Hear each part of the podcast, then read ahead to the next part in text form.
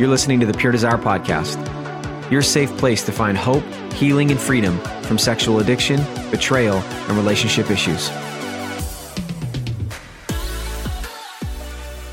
Hello again, people. I'm your host, Trevor Windsor, and you are listening to episode 149 of the Pure Desire Podcast. Here joining me, as always, is my co host, Nick Stumbo. Wella, uh, wella, uh, wella, uh, huh? Tell me more.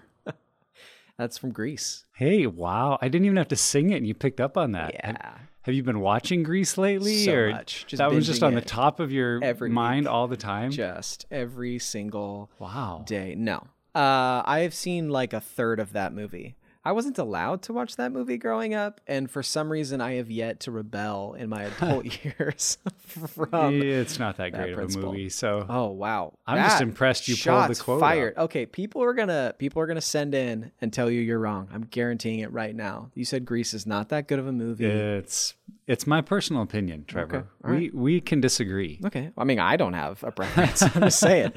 Um, okay, so uh, today we had a new guest on. We'll get into that in just a minute. So, a couple quick things. Uh, subscribe to the podcast. If you're not subscribed, uh, don't wait any longer. Just do it. It's free uh, on any of our platforms. You can find uh, on Spotify, Stitcher, Google Play, iTunes, all of it. And I don't know if you guys know this, but if you give a review, it actually helps um, boost really our appearance on all those platforms. So if you give us a review, it helps more people actually see it, and it also means a lot to us. And then also, if you want to just keep up with what we're doing and the conversation, you can follow us on Facebook, Twitter, and Instagram. Our handle is at Pure Desire PDMI. And also, if you like to consume content uh, via video, we have these episodes now up on YouTube. Just search Pure Desire Ministries. All right, so um, Nick, we sat down with um, first. It was is Bob Vandermeer is here with us, um, and he introduced us to um, a very um, educated and uh, really an awesome uh, lady that we just met, Julianna Smith, and we talked. Man, we talked about a lot of things, but specifically, we honed in on sexual abuse in the Bible and and really still in the culture of the church. Yeah, what I liked about our conversation is that we see the need to talk about things that often the church hasn't talked about. And you know, we're aware of it in our modern culture of the the taboo topic that sex is, and we don't maybe hear much about pornography.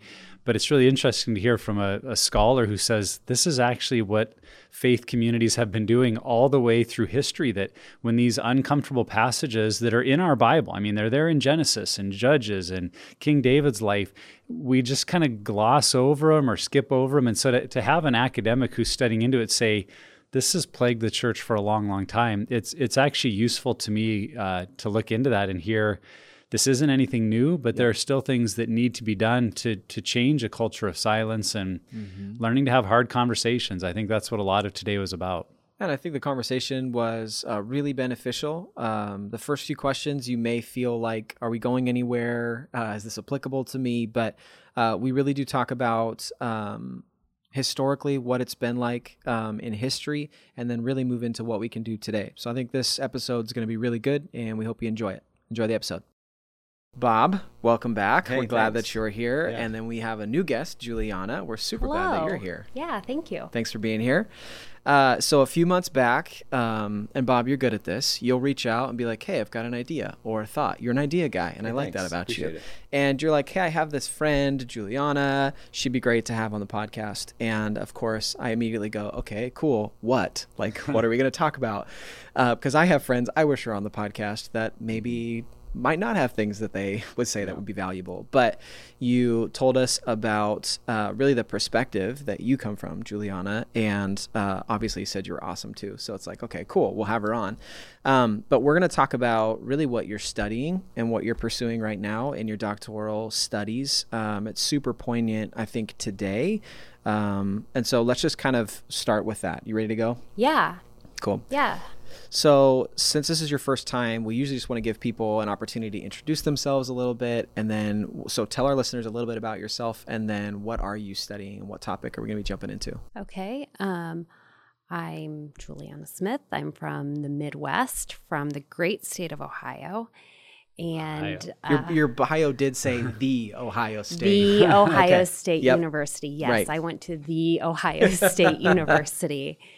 Um, and uh, yeah, I I went to, but I went to a small Quaker school in Northeast Ohio, and I was inspired by some great faculty members to learn and to ask good questions, and then use whatever tools I had at my disposal to answer those questions. And that's a really good setup for going into doctoral studies where they throw you into the deep end of the pool and say, here's all the information you could ever want.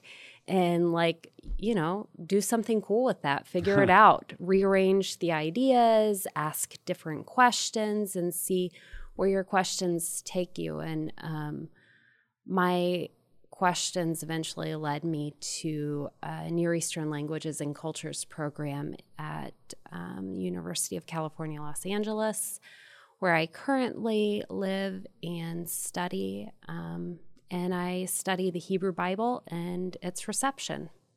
So explain reception then, because I don't think. I, I mean, when you first said that, I was like, I think I know what you're talking about. I've been to a few wedding receptions yes, myself. right. Does this include drinking and dancing? Buffet, please. yeah, right. Yeah, yeah, all of the above. Okay, above. good. Um, no, so a lot of early study, um, early modern studies in the Bible were focused on the question of what did the Bible mean in its origin?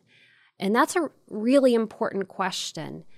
Um, and as we, as in the scholarly community, started digging into that, we discovered that those answers were elusive. But what we had a little bit um, easier time doing is figuring out how different communities throughout time interacted with the Hebrew Bible. How did they understand it uh, in their own cultural context, and how did that come through in their writings about the text and commentary? Um, and and that's kind of you know the origins question is really important uh, but we're all doing interpretation and we can locate ourselves in that interpretive history even in our current era um, and culture so i i was interested in in, in that question So it sounds like reception history is basically how did different cultures throughout time interpret the same scripture that we're reading? Yeah. And what did they make of it? yeah And it, and learning from different people's perspective. exactly exactly And so in that in that unique field, we know that what connected us to you today is you're looking in particular at passages and references throughout Scripture to sexual abuse, yeah um, primarily related to women. But as we were talking before the episode, it's not confined only to women; Yeah. it can also be to- directed towards men, and that's a pretty unique area of study when it comes to Scripture. So, what what prompted you and led you towards looking at these passages and references towards sexual abuse in the Bible? Yeah, so this was a it was a long journey to to get to this point, um, but different points in that journey started, you know, directing me um, in a more focused way towards the question of sexual abuse. So I grew up in a good evangelical church, and we were told to read the Bible, read the Bible dutifully, and as a child, I was unleashed on the Bible, uh, and and maybe uh, we should give children guidance when they go to it because there are some there are some instances in the Bible that aren't uh, maybe uh, What is PG that? G. Yeah. Yeah. Yeah. Well, not Um, even PG 13, some of them. Yeah, and so like some of my earliest memories of being troubled by the Bible um, in middle school, I remember reading the Judges 19 and 20 account of the concubine who gets cut up and sent to the tribes, and I thought, oh, that sounds. Uh, that sounds really violent, and this is this is my holy scripture Right. and not having the tools at that point to engage that i i you know like most people probably do in their churches set that aside Yeah. and moved on uh, and then when i got to college i had a wonderful hebrew bible professor who brought some of those texts to light um, and not in a way to push people away from the Bible, but to get them to more critically engage this text that they thought they knew. Um, and so I started. That's where like my scholarly interaction with with the Bible started, uh, and and since that point, I've had interaction. I had um, an instance where I was living in a home while I was studying abroad, and the woman was abused while I was mm. living there. And then, of course, as I'm sure all the listeners are aware, we're living in this Me Too moment. Uh, and, you know, these questions and issues of abuse of women just keep coming mm-hmm. up.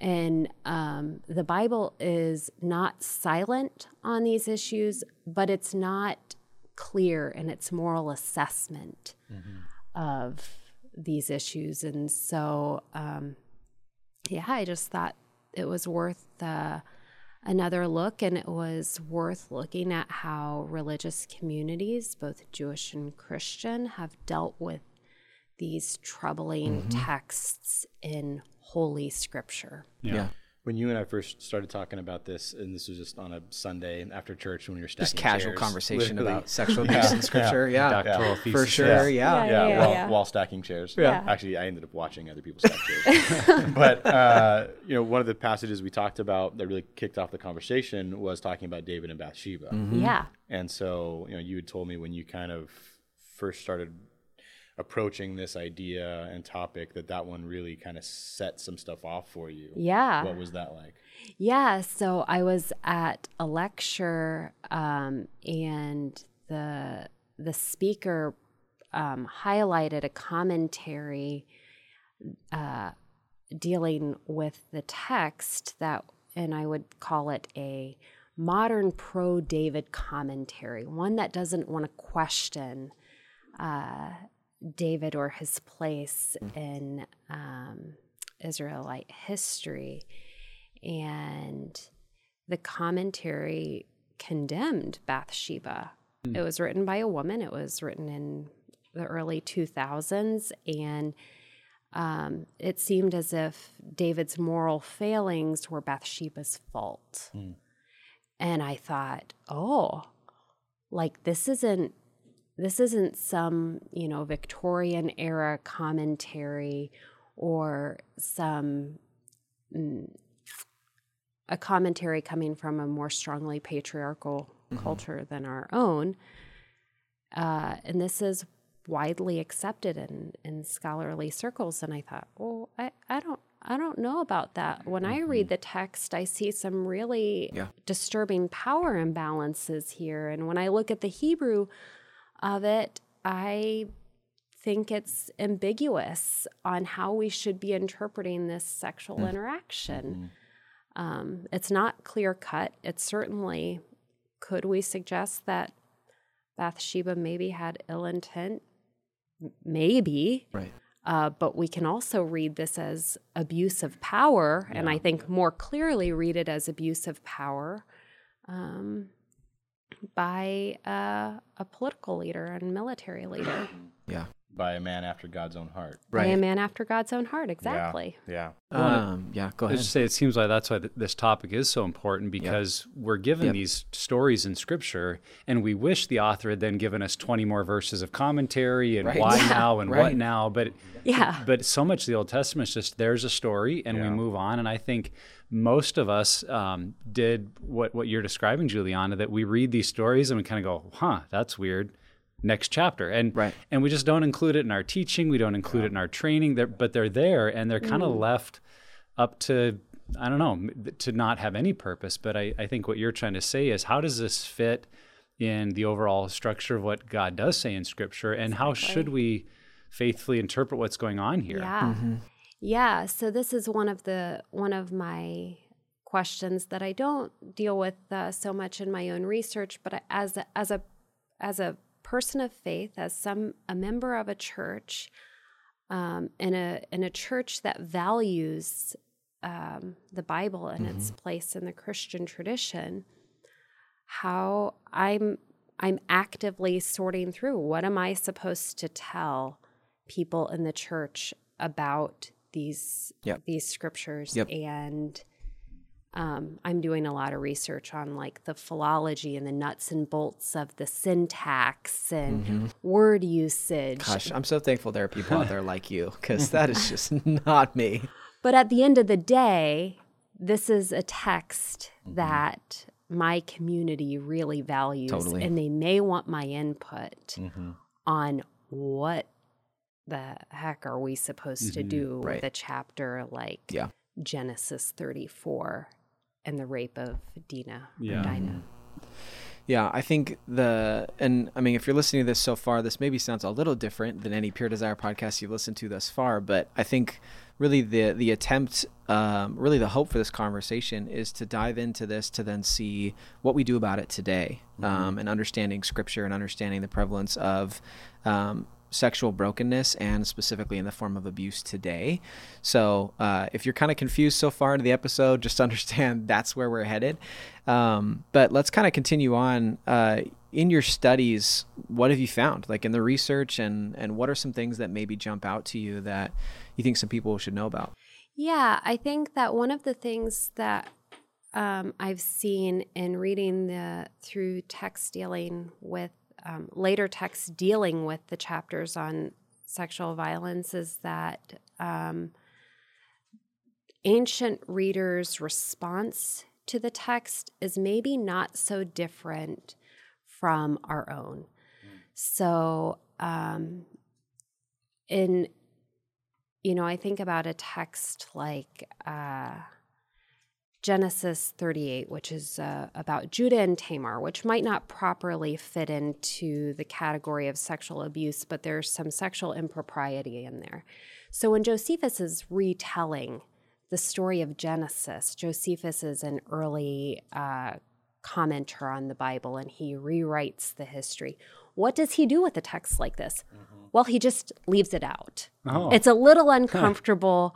we can tell oh the story gosh. of Genesis without going mm-hmm. into mm-hmm. this particular intra- in instance. It's uncomfortable. Mm-hmm. And you you'll see that in other commentaries as well later. Um, I don't know if you've looked at children's Bibles recently, but they often do not include any of these texts. Yeah. Um, and as a parent of young kids, sometimes I'm like, "Thank you." Like, yeah, I don't, we I really don't. I'm not prepared to talk to my kid about this. I don't want to have to explain. This, this is why I bought this Bible. Yeah. Right? Exactly. Yeah. I don't yeah. want to have to explain this interaction with donkeys at bedtime. yeah, yeah, right. Uh-huh. Yeah.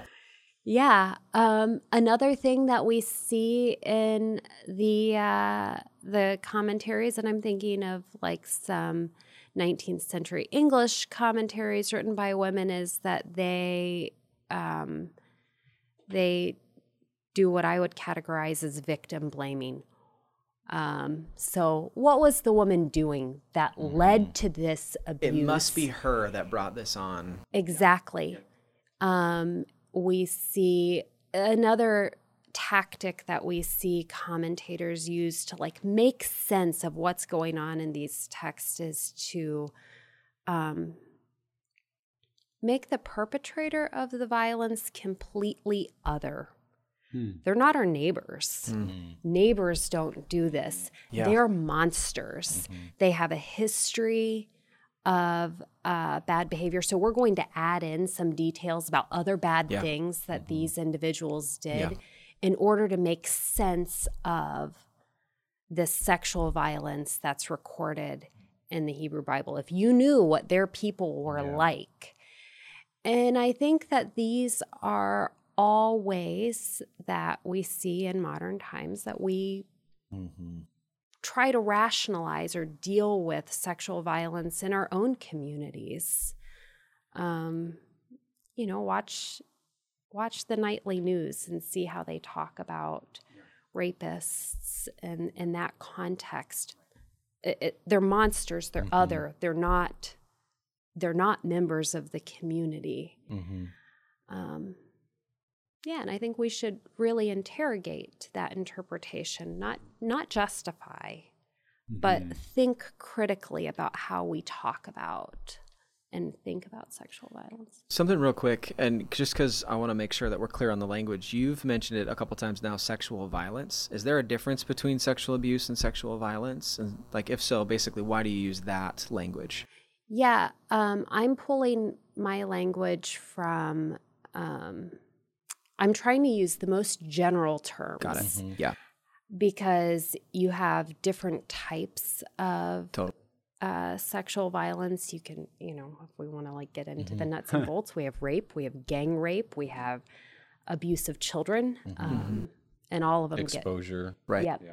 Yeah. Okay. So, yeah. I just want to clear that up. Yeah. Yeah. yeah. No, that's good. So, um, I, I think I heard in the three things you were saying that one of them is silence. Yeah. So here's a text, and instead of addressing it, dealing with it, we just move on to the next and there's silence. Mm-hmm. Uh, that another one is victim blaming, that this happened to them because they, whatever it is. Right. Uh, and the third being to villainize or is monsterize is that a word can we say mm-hmm. monsterize yeah okay. patented yeah uh, or monsterize uh, the villainize to you know the, the the perpetrator of it making it so it's not our cultural issue, mm-hmm. but it is their cultural issue that is Correct. invading our life somehow. Which is really just passing the buck. Like, yeah, I don't want to take responsibility are. to have to be a part of a solution. Yeah. Therefore, right. I push blame away. Yeah, and, right. and, and it sounds like all three of those are either silence, victim blaming, or villainizing. In none of those do I hear someone saying, wow, how do I work with this text and find responsibility in this? Right, right. Um, and you know, and I and I struggle with like what, how are we supposed? One, are we supposed to talk about these texts mm-hmm. in the church? Are are they always mm-hmm. useful? Yeah. And yeah. I and I would say probably most of the time we're really good to pass on a mm-hmm. sermon dealing with any of mm-hmm. these texts. Mm-hmm. Um, not good general audience material. Um, but uh, but I think um, if we open our eyes and we look at some of these very high profile sexual abuse cases that have come out of the church, mm-hmm. we might uh, benefit from thinking about our tradition's own, mm-hmm. like the history of yeah. sexual abuse that we find. Totally. Yeah um, and locating ourselves somewhere in that conversation. Well, and I think that's why, on the other hand, this is great audience material for churches and leaders to consider because I think we fall into the same trap. And it's the theme that I'm hearing you kind of talk about that we create this us versus them. There's monsters that do these things, but that's not us. And even what you said about that commentary being like a very pro David commentary, I've seen that a lot in church history and even in the church today, where it's like, well, this person's a saint or they're in the Bible, and so therefore they cannot have flaws and faults and character deficiencies. And we train people that way, which is the very thing that pertinent to our work at Pure Desire. I think we battle against because people are like, well, I'm not that. Whatever they define a sex addict or a porn addict as, whatever that is in their mind, they are not that. That's yeah. an other. That's a monster. And they're like, well, yeah, I struggle and I look at things I should and I found myself crossing lines I promised I never would, but I'm not that. Yeah. Versus what if in our culture and our homes and our churches we were able to teach people about just the brokenness of life and the mm-hmm. messiness of that we can be both a follower of Christ and someone with deep personal issues. We can exactly. be both a person of faith and someone that's a perpetuator of sexual violence because of other brokenness in our life. And yeah. if we don't allow people to see that we're all this kind of both and conglomeration, yeah. it, it just perpetuates, I think, what we're talking about in the sexual violence because we don't deal with it. We just push it away or ignore it. Which I think is the reason why it's in scripture. Like, I, if I can read that David was a man after God's own heart, yet also was I, mean, for all purposes, might have been a rapist mm-hmm. and definitely mm-hmm. a murderer and an yeah. adulterer. And yeah. like, if that guy can still be the one that God uses so mightily for sure he can use me. Like Mm-hmm. there's got to be I, I, that's just the way I see it. The more I read scripture, the more I understand brokenness. When you see those moments of brokenness, I feel like those are things that we should have like a heart connection to in Mm-hmm. scripture because these people are broken like me and it gives gen, like genuinely for me it gives me hope that God can use me in my life because if he can use really messed up people that if we're keeping a scale have done far worse than I've ever quote unquote done, which that can be a whole nother theological conversation.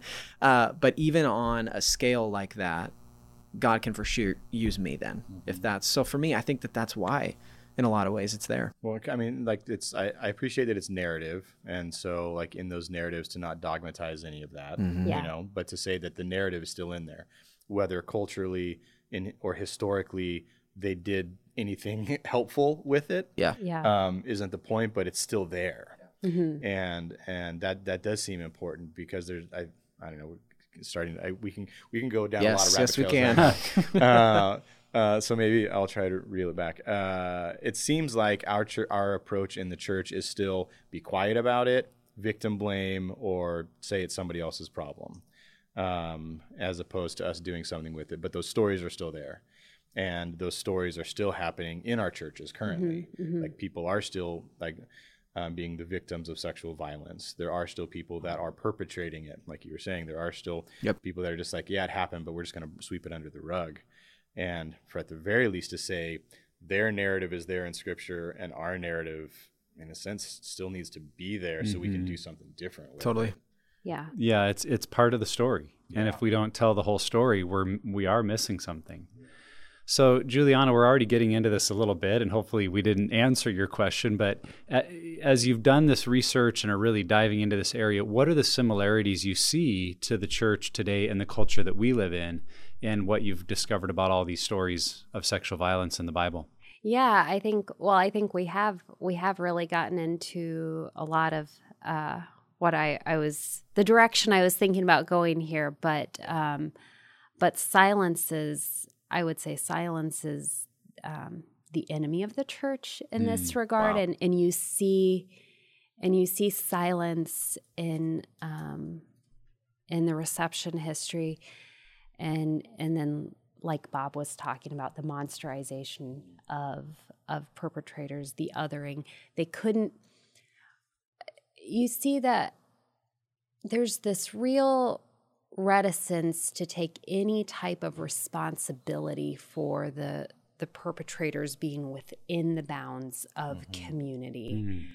Um, if if we can put them solidly outside, and then like go through a laundry list of all of their other crimes, uh, then then we can make this not our problem. Yeah.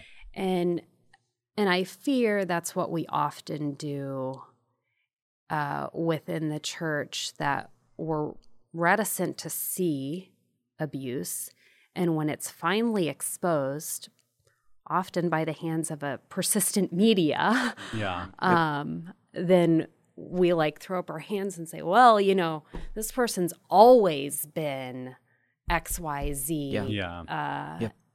And and that's just that's really damaging. I imagine it's damaging for the victims to watch a community completely throw up their hands and say, "Not us. Mm-hmm. We didn't know." Well, it, it seems like it's where these two things kind of work together. This idea that there's us versus them, either a sinner or a saint. You're either the, the David of the Holy Bible or you're a, a sex addict pervert. You can't, mm-hmm. it's either or. Yeah. And because of that, then we can't take responsibility or ownership if someone among us is discovered to be a perpetrator because then it's like we're committing the crime with them Right. versus if, if we can allow that there's complexity in people there's brokenness and and yet they are still a part of the community that that doesn't necessarily mean the whole community is nothing but you know violent perpetrators of Yeah. of these things so it's like somehow those two things really they they go together in a negative way and it seems like for us to grow and change they have to both shift together also. Yeah, and your guys' own work, and I'm going to ask you a question now Do if it. I can turn the tables here. Um, do you, um, how does that come out in your own work where you see very complex people where they're like leading? It, does that come out often when you're working with people yeah well that's what i like about what we're saying because even for those that end up like in counseling or in a group i think initially there's this denial of well i'm not really an addict or i yeah that happened once but i'm not and you can see or hear them even internally fighting with well that's not who i am mm-hmm. because we've created these categories and, and i did it in my own life it's like if i admit that i have an addiction to pornography that means like i'm admitting i'm a monster and yeah. and i can't do that and so through the counseling and the group yeah. I was in to understand that that didn't make me some monster. It, it helped me admit the pattern that I was stuck in mm-hmm. and what it was going to take to change. You know, and I think we just see that multiplied over and over with people that because we have these categories, we mm-hmm. don't it's hard for people to allow themselves to get the healing and help they need because first you have to admit you need the help. Yeah. Right. So I, I, think that's what we work with is just trying to help people break through that denial and the rationalization and the minimization that we do, especially sexually, because of the the personal nature, the private nature, the the shame that can be associated with anything sexual. Mm-hmm. That all of that creates this hesitancy to admit that yeah, yeah that's me because yeah. then it's like I'm saying, well, I'm a monster. I don't belong in the church. I don't belong in community because yeah. I'm this other. Right. And so it's it's I think our mission to say we want to help people see you can love God and be in a church and be yeah. addicted to sex. Mm-hmm. And and the, mm-hmm. the one doesn't violate or you know yeah. disqualify you from the other. Yeah. Like let's mm-hmm. let's bring into balance that we want to help you find healing so that as you follow God and are a member of this church, you're getting healthier. Right. But you have to be willing to acknowledge that need first. And you can be an abuser and still be a valued member of God's family. You yeah. can still be a redeemed saint. I think um, I just was thinking a lot about this as far as the culture in the church why we do this. Um, mm-hmm. I think a lot of churches, and just I'll just speak from my experience. Churches I've been in, um, tend to keep bigger things like this or other failings of leaders or people in the church quiet because, and this has been again my experience, that we're basically trying to protect the ministry of the church, mm-hmm. quote unquote. That the church can't minister to people if they see how broken and messy we are. It's not on their Instagram account. Right. No, mm-hmm. no, for sure. It's like, it's just your most glowing moments, right? That's what we do. And I think that um, something you were saying earlier, Bob. I think that we avoid messy because clean we think looks better and is more inviting. But I'm gonna be honest with you. Uh, if no one in the hospital is sick, that's the wrong hospital for me. Like if you're not, if you're only admitting clean people, I'm not mm-hmm. clean. Like I can't come in. And so I think that it's this cultural thing that actually counteracts what the church can do. Yeah. So in protecting our ministry, we act clean and those mm-hmm. and us and them type mm-hmm. of mentality. Mm-hmm what's actually funny is that if we would open up the conversation and really show that the church is messy and has a lot of broken people, mm-hmm. more people would actually be attracted to it and your mm-hmm. ministry would actually grow. Mm-hmm. And I think that yeah. that's what our ministry really tries to do as well is not only help people find freedom and sexual wholeness, but also understand that once we can talk about a topic specifically sex, sexual brokenness, mm-hmm. sexual integrity, all of that, then you'll find that more people will be coming to your church or having conversations with people at your church because it's not, as you were saying, a silent issue anymore. It's safer. Right. Totally. Yeah, yeah. So here's another question. This is something. Yes, that, this is great. And that I see when I look at the Hebrew scriptures on, and particularly these passages, that we find the victims are largely silent. Mm-hmm. Um, almost now I'm going through it. I'm gonna I'm gonna hedge here, possibly completely silent, um, and sometimes unnamed, uh, and and then when you look at the reception history, that's maintained. Mm-hmm. The silence of the victim is maintained, and uh, it's hard to write about, you know, from a scholarly perspective, the silence. Like mm-hmm. you can note it. Yep. This is a big gap. Yep. Um, but I'm wondering if there's anything in there in that silence that we can, um, you know, learn or interrogate or question as we think about victims within our own communities. Um, yeah. Yeah. Uh, great question. Uh, I think we see this a lot when we have um, a sexual addict, you know, either start attending a group or come for counseling, and they begin to see some healing and, and some momentum in recovery that uh, that within their communities that they can be championed In other words, like we we put them up in front and we say, like, look how far this person has come. And a lot of times in championing those people, and it's great. We want to encourage them. We want Yep. to say, you know, great job moving from here to here Right. and heading there still. Uh, but in doing that, we end up sometimes still missing the people that have been wounded in the process and not um, either validating or giving them a voice or giving them a place to even communicate if they want what their experience has been and also to give them support and help and healing.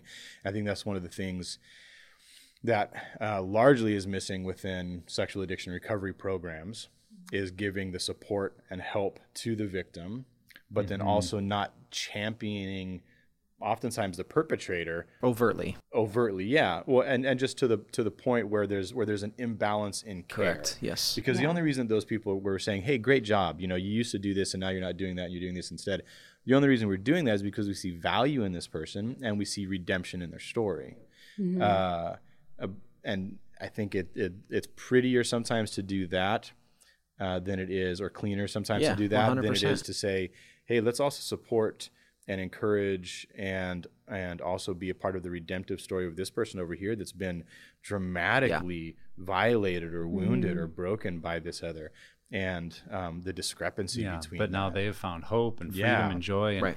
Yeah, and I think it goes back to something you said maybe in our pre-show time, but that whole idea of the power imbalance. You know, the mm-hmm. scriptures that are coming to mind for me, most of them involve a woman who, in that mm-hmm. Hebrew culture, would have had very little standing, value, power um, in a story with a man who is usually an elder in the community or a political figure or Yeah. someone in power. Yeah. And so I, I think the truth is that those are the people that wrote the stories, either Right. that person themselves or someone that knew them. And and so the victim doesn't have the power or the platform to really get heard. And and that's something I look at and say that's that's what we need to change because we can see the deficiency of that. Mm-hmm. That if someone who is not in a role of authority or having any power cannot be heard, and then silence kind of is their only go-to. Right. It's like just go away and hope they don't notice me. So I I think for us to be people that that listen, that support, that that and if if we are, you know, if God, whether we're male or female, has put us in a position of authority or power or where we're over someone, of recognizing that part of the way I use that power is to leverage it for the good of those that don't. And Yeah. so that they're heard and they're valued. And um, otherwise, I think silence just will continue to be the option. Right. Yeah, it seems so lopsided. Uh, I'm just thinking back, like, and I just, I'm sorry, I can't think of a better example than this. But like looking back to World War II, I think very rarely would we see like uh, a guard from a concentration camp being platformed and like, um, you know, uh, turned into a hero as this transformation from where they were to where they are now. But we do see stories about survivors from concentration camps or from situations like that, and that and, and that we look at that and we're like, okay, that maybe is also lopsided because that guard also has a story. They also have their own narrative. But it's so weird that uh, that in this context of what we're talking about, it's the opposite of that almost always. Yep. Like the, the the survivors don't often have voices, and when they do, it isn't platformed the way that you know the perpetrator is. It just seems really Well, really lopsided. and a lot of it too i think speaks from the culture of the church which uh, and again we're speaking generally. Not every church is this mm. way. Need to make that disclaimer for sure. But i think it's Im- important to identify that the church primarily looks at the outward actions and then wants mm-hmm. to work on that. Mm-hmm. If you're a betrayed spouse or someone who's been abused you didn't necessarily do anything. And so it's mm-hmm. like oh well there's not really a like there's not this like three steps to you getting free from trauma or from your abuse. Mm-hmm. So it's also really difficult to understand if you don't have mm-hmm. any education on how to help that person. Mm-hmm. Where it's like, well, we'll just help you stop acting out or stop abusing or whatever, which is why we have so many organizations and programs across, you know, the world for that. So I think that it's just easier to see the action and be like, okay, that's where we work on and then forget that even though someone didn't have a role in their own abuse or in their you know being betrayed that they just as much need that opportunity Yeah. Yeah. This is this is good so far heavy stuff but really good we're gonna keep going um, so uh, obviously pure desire we spend a lot of time helping people Um, and a lot of this, I think, is cultural because pornography is so prevalent now. It, you know, 40, 50, 60 years ago, it would be kind of more of a different conversation. Still Mm-hmm. brokenness, but now it's playing out in pornography. Do you think that pornography, especially with the over sexualized and saturated culture we live in, um, do you think that that in your studies have you seen that it is actually making the sexual abuse worse today? Yeah. Um, I, I guess I want to back up on the premise of the question. And as Yeah. somebody who looks a lot at the ancient world and, and texts from the ancient world, I think that sometimes we see our position at this moment in history as particularly unique. And obviously, like the internet and the and the ready availability of pornography um, is something maybe unique to our current culture, but whether or not the over sexualized nature of the culture is unique, I I'm really reticent to to say that that's true. Some of our, you know, early earliest archaeological findings um, in the ancient world are like little statuettes of naked women. I'm not sure what these were used for. I, I know a lot Yeah. of scholars have theories, but something suggests to me in this archaeological finding that we are not unique in thinking about you know mm-hmm. the female body in certain Objectifying the terms. body. Totally. Yeah. I, Yeah. you know, phallic symbols. And, yeah. I mean, you know, you've got the writer, you you have Paul in in uh, First Corinthians, like begging the people for some like restraint in what they do with their bodies, and so um, when I think about our current culture, I'm wondering if maybe we think about it as being, and you know, here I am just going off the cuff and way out of my We like it. Go uh, it. area of expertise. So all the you know everybody can challenge this. I'm happy for that.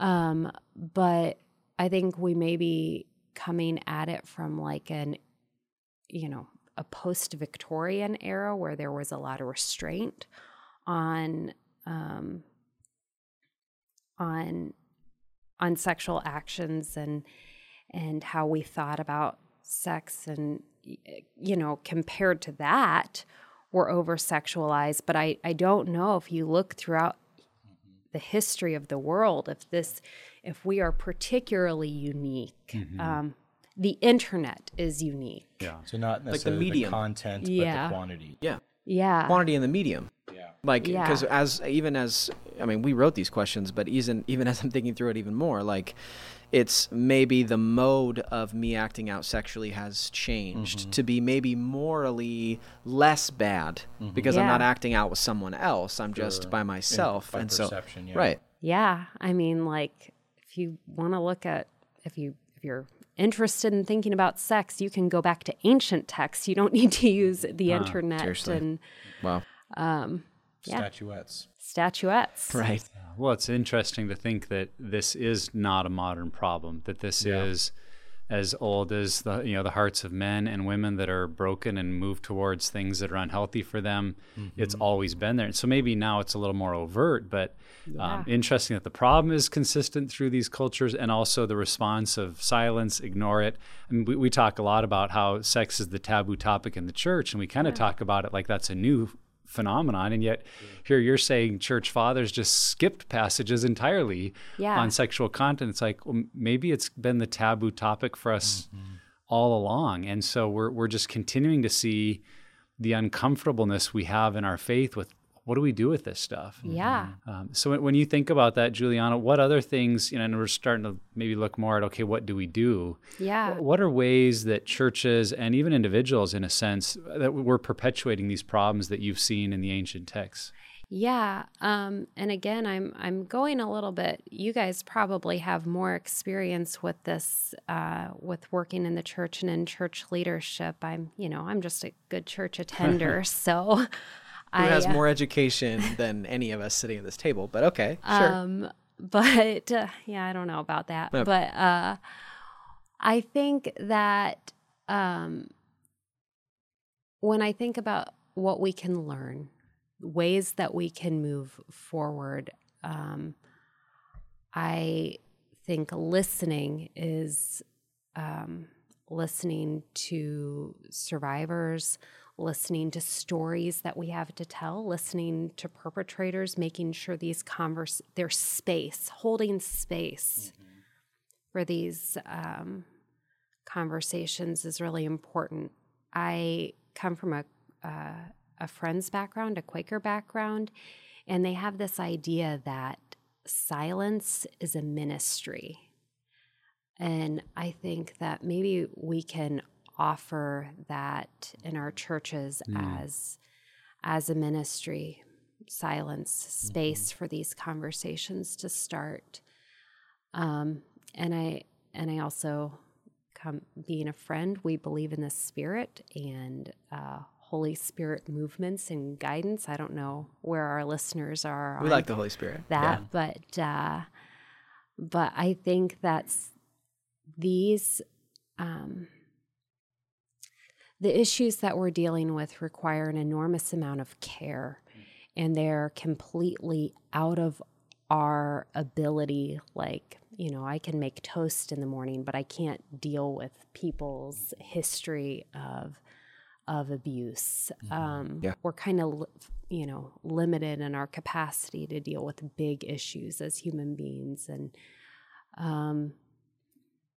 the spirit is an underutilized tool in the church. Hmm.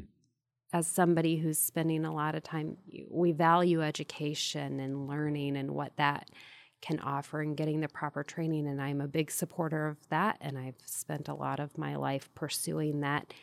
And what I've learned in that pursuit is that this topic is entirely out of my ability to deal with. Mm-hmm. Um, and I have to believe other people feel that too. But it's not outside of the Holy Spirit's ability. Mm-hmm. So, really, what you're saying then is that we're not giving space. So, the way that we're perpetuate, perpetuating it potentially is not giving space for people to talk about it or to share or to ask mm-hmm. questions.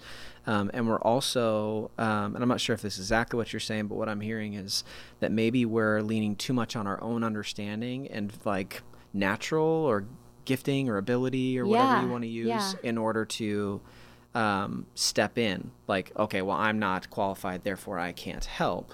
So totally. is that what you're saying? And the... qualifications, I don't want to say qualifications aren't important. I think that we should be going to professionals. Yeah. Utilize professionals. Um, but utilize professionals with humility and professionals should also have humility and that's where the holy spirit can really work i think is in recognizing the limitations. We're going to work our hardest and learn as much as we can and develop these professional capacities. And then we come to an end. Mm-hmm. and and and no one no one is dis, is disqualified though from being able to or no one is not qualified as maybe uh, from being able to just listen. Yeah. oh yeah. And and listen to what story what people's stories are and to help them understand that you know where they've thought of themselves on the spectrum of you know Dr. Jekyll to Mr. Hyde, or I don't know, Bruce Banner to the Hulk. I just watched Avengers Endgame the other day. Yeah. Um, on New Year's Eve, that's what I did. Yeah. And and I was so and I had I w- I didn't know this part of it. I was so impressed at at the Bruce Banner Hulk character. Yeah. That he was neither Bruce Banner nor was he the Hulk. yeah, and that that he was like in between. And and I think maybe just in us being able to listen to people help them understand that they're not this or they're this mm. they're all of this yeah, yeah. Mm-hmm. right and and that in all of that they That'll also preach. have identity that isn't defined by this or this that that identity is in christ and identity yeah. is this broad umbrella this, yep. it's a lifelong narrative yeah. um, but I think we're all qualified to listen to that at least. It's good. You just found your new illustration for this weekend sermon, right? There you go. really good. Well, and it speaks to me how important it is that when we use professionals, that it's in conjunction with what's happening in our community. Because mm. I think that's for maybe a lot of listeners, their response is, well, you need to go see a counselor. Or maybe they are currently seeing a counselor. Yeah. And if that becomes our only connection, though, to care or to healing, it can perpetuate a sense of otherness for people. Yeah. That, that I'm an other, and now I need to go to this outside professional source to get help so that I might be qualified to come back and maybe rejoin the community. And I think a lot of people that have gone through, whether it's sexual abuse and violence against them, or whether they're the ones that have perpetuated it, or they're the addict, they feel like that other, Mm-hmm. even when they're getting professional care, Yeah. because it's all kind of outside of community. And so I think we need to look at if, if we're the ones that are in some counseling, how do I also engage with my community and see that that's a part of my healing? Yeah. or if we're the one that is a counselor or is sending people to counseling to say how is that a part of what we also do to include them in community care because i Yeah. i think if it's only the professional it will continue that otherness Yeah. um, that that it, it can i mean I, again i mean obviously we're running a, a ministry here full of counselors so we believe in counseling but we don't want to inadvertently just continue that sense that you're not a part of us Yeah. so how can we bridge that gap so that it's both professional care and the community we're in? Yeah. yeah. So, um, switching it now, what can we do to push back against sexual abuse? And, and I'll be careful to say that it's not just women, that it's both men and women who've been abused. Um, what can we do to push back against that in our world and in the church? Yeah, I think um, silence is it can be a ministry when we're trying to create space, and it can also be an enemy when we're when we're perpetuating um, when we're perpetuating the sins of of sexual abuse, and so. I think getting some real clarity on when do I need to give space and when do I need to say, oh, this is out of line um, and being willing to stand beside um, survivors and and um, That, that's awesome. That's awesome. I mean, I in that like the the the silence in one part is healthy. Silence in one part is devastating. And to say like as a community, maybe we will not be silent on this topic, Right. uh, but I'll be silent if you need to talk to me. You know Yeah. that kind of thing. Like we as a community will not be silent in ignoring sexual violence, whether perpetrator or victim. Uh, and we will provide at the very least an ear for you to say hey like it's it's a, like you're loved you're welcomed uh, and we want to hear what you have to share um, there may be there may be follow through with that there may be reporting that happens you know there may be like all there, there's there's consequences for these things Yeah. you know and there, there's repercussion um, but yeah that's awesome the, the the silence on both sides of that can um, play different roles yeah, there's a wisdom in knowing when to deploy and uh, when to. In any place in life. That's a powerful truth. Well, and I think about the role that we can have to be a part of the solution. I mean, you think about the story of David and Bathsheba. His story really continued to play out in brokenness until a prophet Nathan came in and said, You are the man. Yeah. And what you've done is not right. And, and you need to take some steps for mm-hmm. for change here. Or thinking of s- several of the stories in Judges, you know, they're really encapsulated in the statement at the end of the book that says, "In those days there was no king, and everyone did what was right in their own eyes." And and both those stories and many others speak to people that did what was right in their own eyes with no one to call them on it and no one in a loving godly way to say this is not okay mm-hmm. and i think what we're seeing in our churches we, we've got to find a way to lovingly but firmly say this isn't okay. But we can mm-hmm. we can recognize that this might be a part of our growth in christ that we're dealing with this brokenness and messiness in our life. So it's that dual side of on the one hand being willing to stand up and say it's not okay and we're going to we're going to deal with it but on the mm-hmm. other hand, say, and, and yet we love and care for you, and we're not just going to send you away and treat you like an other if you're someone that's stuck in this. We're both going to include you and say, stop it. Yeah. to kind of put those two phrases together that that we want there to be health, but we also want it to happen in a loving, caring community that, that can handle seeing people move in the mm-hmm. right direction. Mm-hmm. Yeah. I would circle back to something you mentioned earlier. Um, you were talking about how you viewed scripture and you asked questions and you interrogated the text. And I think that, um, I mean, that's just what I'm ending on here is just we need to do more of that in topics like this. We need to ask more questions. And I think that, um, I mean, we know this at Pure Desire. We get so many leaders and so many churches who just assume it's not our problem or um, we know enough to help or we're already helping enough or whatever it may be. Um, so I think that we need to ask more questions. And I think that, and you mentioned it as well, humility. There's got to be humility in that because the second I ask for help or ask questions or become inquisitive or interrogate, I am admitting I don't have all the answers to that. Yeah. Yeah. um, off topic, on topic. Uh, I, I've heard several people in different contexts talk about how whether it's a reconciliation of a neighborhood or reconciliation within races or reconciliation within religious beliefs, that the only way that that reconciliation can happen is if people are known. And the only way that people can be known is if their stories are shared. Uh, and I think about like the work of Jesus is in this reconciling, redemptive manner uh, that it can't happen without people being known, and people can't be known without sharing their story, and they're not going to share their story if they don't think that you care. And like creating these safe places for people to be known, for people to be cared for, uh, for reconciliation to happen. Um, like that, there's just a lot of really powerful stuff in that that can't happen if we're just sitting back, Yep. saying nothing.